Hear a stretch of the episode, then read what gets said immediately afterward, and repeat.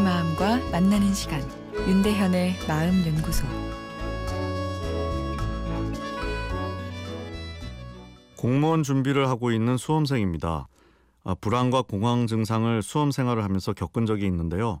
아, 일상생활 도중 공황이 온 것이 아니고 공황 장애에 대한 글을 읽었는데 그 글을 읽은 직후에 갑자기 공황 증세를 겪은 이상한 케이스입니다.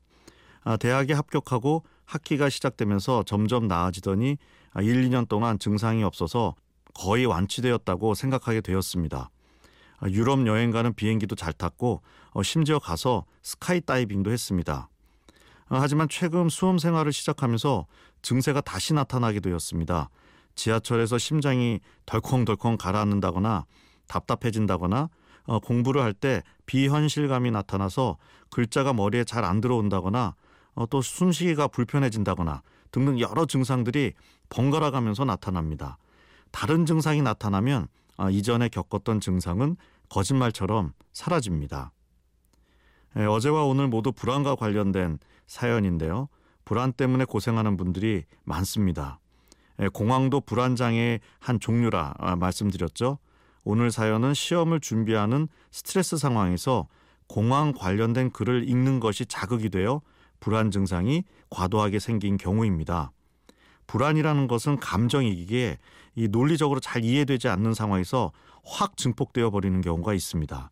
오늘 사연처럼 말이죠. 신체 증상이 변하고 다른 증상이 찾아오면 원래 증상은 없어진다는 것 자체가 실제 몸에는 문제가 없다는 증거겠죠. 심장에 문제가 있어 심장이 답답한 것이라면 갑자기 그 증상이 없어지고 배가 아플 수는 없는 것이니까요. 우리 뇌 안에서 생존을 담당하는 스트레스 시스템은 다양한 경로로 몸과 연결되어 있어 스트레스 시스템을 과도하게 작동시키는 불안 신호가 뜨게 되면 몸으로 다양한 신체 증상이 나타날 수 있습니다. 이런 불안 어떻게 다루어야 할까요?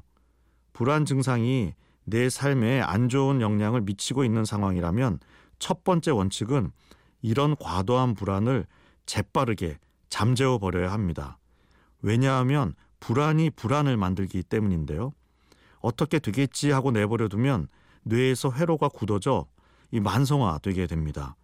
그래서 약물 치료를 고려해야 하는데요. 내일 이어서 설명드리겠습니다.